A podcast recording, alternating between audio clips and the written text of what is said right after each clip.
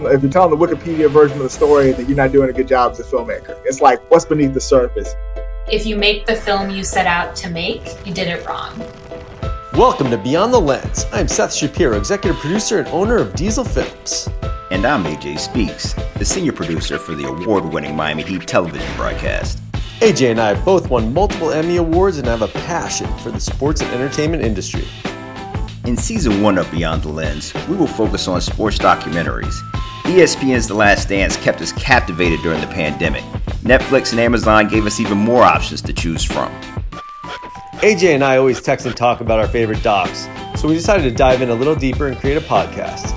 We will talk with everyone who is involved in telling these great stories, including the directors, producers, members of the crew behind the scenes, to the subjects that they focus on.